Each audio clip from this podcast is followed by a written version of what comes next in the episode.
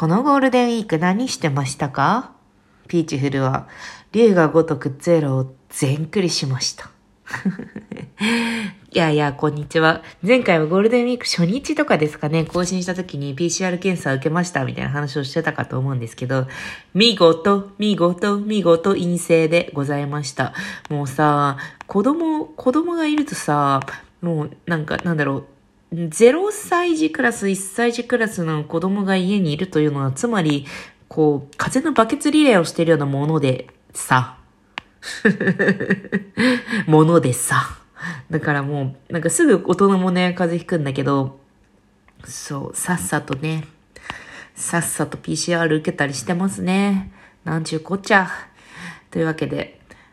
今日は龍が如くの話をしようかと思います。龍が如くの話をしつつ、もし時間が、あの、あったら、えー、お便りも読みたいなと思っているので、ちょっとお付き合いいただければと思います。で、龍が如くの話してたけど、龍が如くどういう話かっていうと、なんか、あの、ヤクザ、基本的にカムロ町っていうところを舞台に、つまり歌舞伎町よね。歌舞伎町を模したカムロ町も完全にあの、ドンキホーテの位置とか全く同じで、あの、チェーン店とかも、多分許諾が取れてるところは、あの、そのまま表示されてるみたいな、そういう割とリアルな歌舞伎町の中で、あの、駆け回り、チンピラと、チンピラヤクザと喧嘩をし、みたいな、話なんだけど、でも最終的にそのもうでかい話になるわけ。あそこの街はヤクザが仕切っていたりとか、まあ行政とももちろん癒着しているし、まあ、様々な癒着や拳でのあのやり合いとか、あとヤクザ対あの国とか、あのそういうものだけじゃなく、あのヤクザの中でも構構想があるわけ。何々組、何々派とか、何々県能会とか、剣能会はね、拳の王とかで剣能なんだけど、そういうのがあって、っていう、もう大河ドラマみたいなゲームで、多分20本以上出てんじゃないかな。っていうののゼロっていうのをやりました。ゼロはね、舞台は、あの、一番、こう主人公、いろんな主人公を立てて龍が如くってやってるんだけど、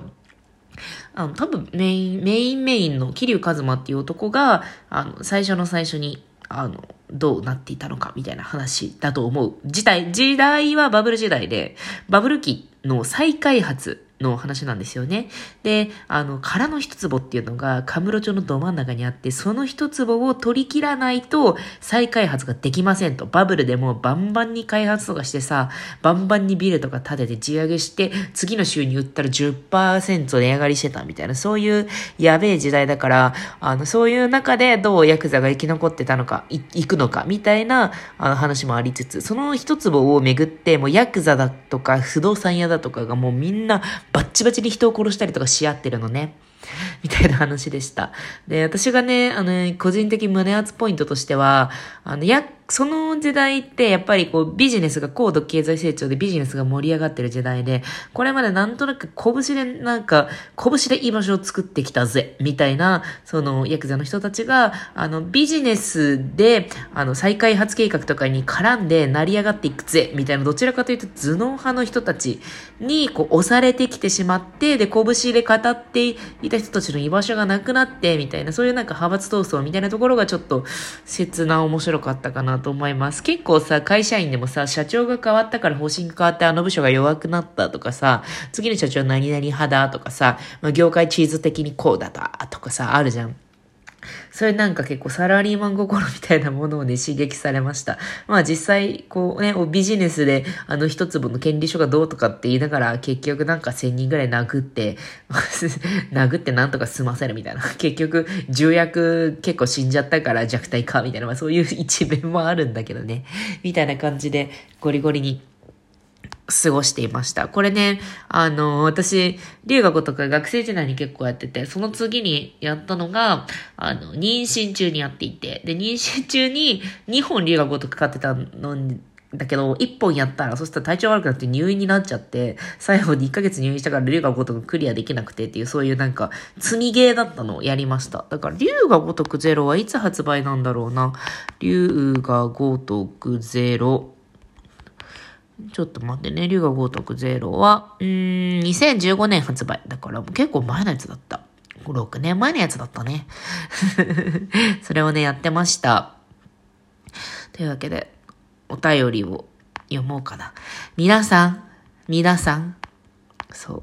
あの、このラジオは様々な人の人生が報告されてくるで有名なんですけど、あの、官僚の妻になるかならないか悩んで、そして官僚の妻になった官僚の妻さんから、あの、連絡が来ています。ピーチフルさん、お久しぶり。連絡が来ていますって。お便りが来てるんだけど、私も、なんだろう、連絡をもらったような気持ちで、いつも皆さんのお便りを読んでいます。官僚の妻さんから、ピーチフルさんお久しぶりです。随分前にはなりますが、ピーズさんのラジオに相談を送らせてもらったものです。バチバチに覚えてるよ。そう、なんか結婚しようかどうか迷ってるみたいな話をされていて、で、その官僚の妻って言うと、周りからハイスペじゃんみたいな感じで、勝ちじゃんみたいな、結婚しなよみたいな感じだけど、実際その働く女としては、あの、全国転勤がある相手で、しかも官僚は激務。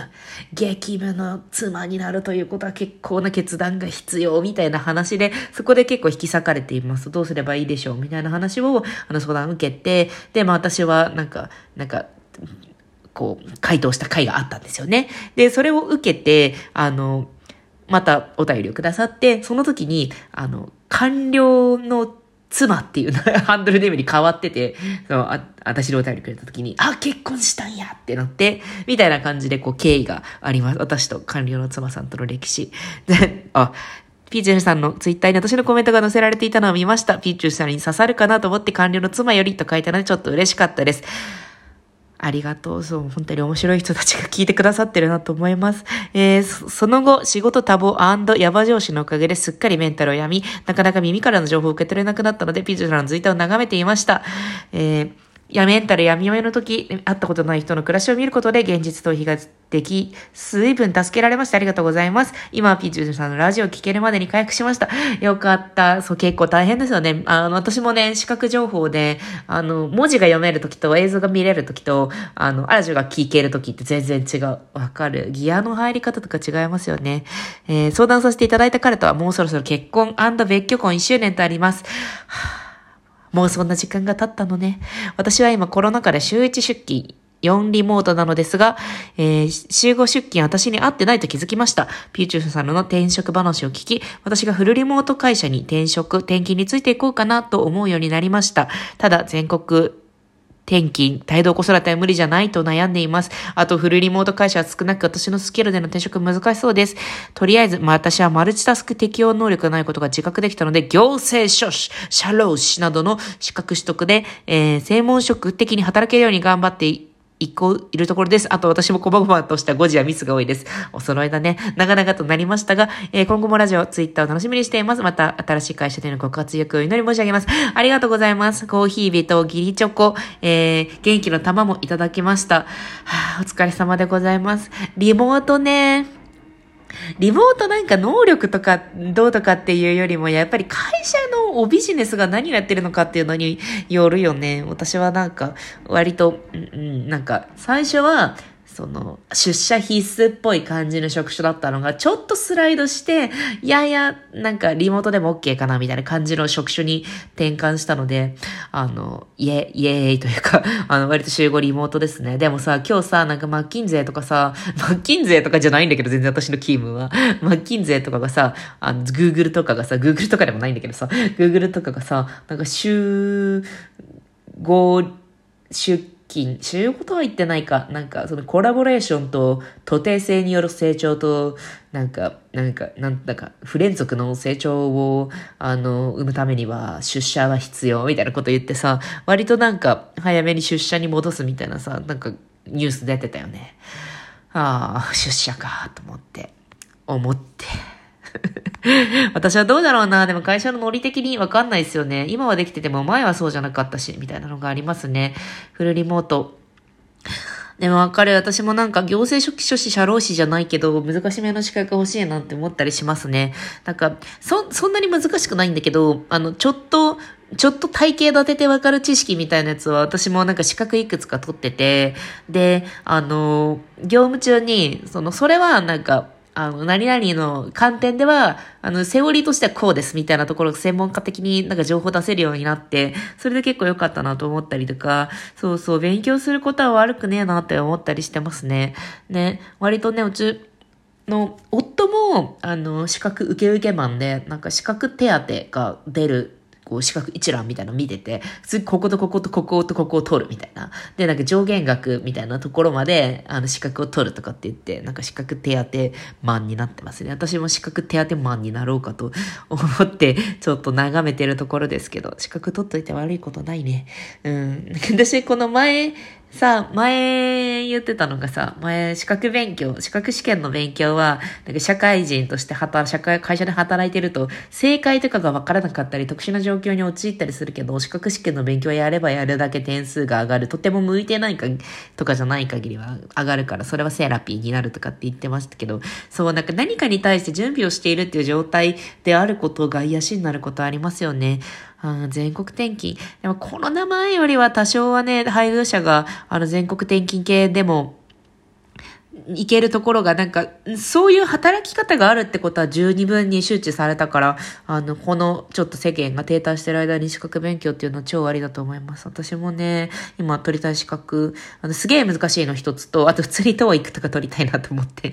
TOEIC とか、うん、今でもね、ちょっとリングフィットアドベンチャーもできてないからね、っていう感じで、もう、あの、私のね、ラジオに触れられる時に触れていただければとね、思っておりますね。ありがとうございます、官僚の妻さん。そう、なんかこう、しっかり読みたくて、しっかり読みたかったので、あの、ちょっと返事遅れてしまったんですが。あともう一つ読もうかな。えー、北斗さん、えー、質問ではないですが、時間がある時に楽しみに聞かせていただいてます。ご自愛くださいませ。ありがとうございます。ご自愛メソッド。ありがとう。私がなんか何気にやってることがなんか少しは楽しませて、楽しませられていたらよかったなと思います。ありがとうございます。というわけで、理恵が如くは面白いのでやってみてください。では、そう、私は理由が如くができるメンタルだったね。ネットフリックスは今見られない。あの、韓国のやつ見られてないまだ。じゃあねー。